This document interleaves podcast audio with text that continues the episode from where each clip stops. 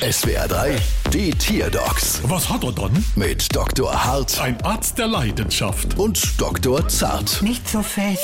So, was haben wir dann? Es ist eine eierlegende Wollmilchsau. Ah, und was hat sie dann? Sie hat irgendwie keinen Bock mehr. Ist er fortgelaufen, der Bock? Nein, sie ist total erschöpft und sie kann nicht mehr. Ja, und wo ist sie dann? Hier sitzt mit dem Strickzeug auf den Eiern an der Melkmaschine. Oha, machen wir laut. Machen wir leise.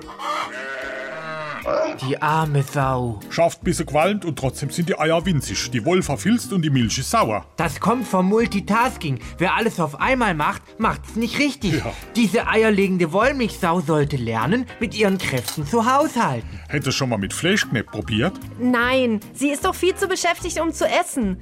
Aber kochen könnte sie eigentlich welche. Oh ja, ich steh drei, vier nehme und zum Nachtisch ein Schokolad. Dann wird's ja eine eierlegende Vollmilchsau. Vollmilchsau, zart. Ich glaub, du musst einmal wieder in den Stall. Äh, Okay, aber wie kann sie sich denn jetzt wieder erholen? Ich schreibe ihr eine Überweisung für drei Wochen Tierkur. Oh, danke. Und ich schreibe Ihnen schon mal die Rechnung. Was? Die ist ja dreimal so hoch wie sonst. Ja, ist ja logisch. In einer eierlegende Wollmilchsau stecke ja auch drei Viecher drin. Bald wieder. Was hat er dann?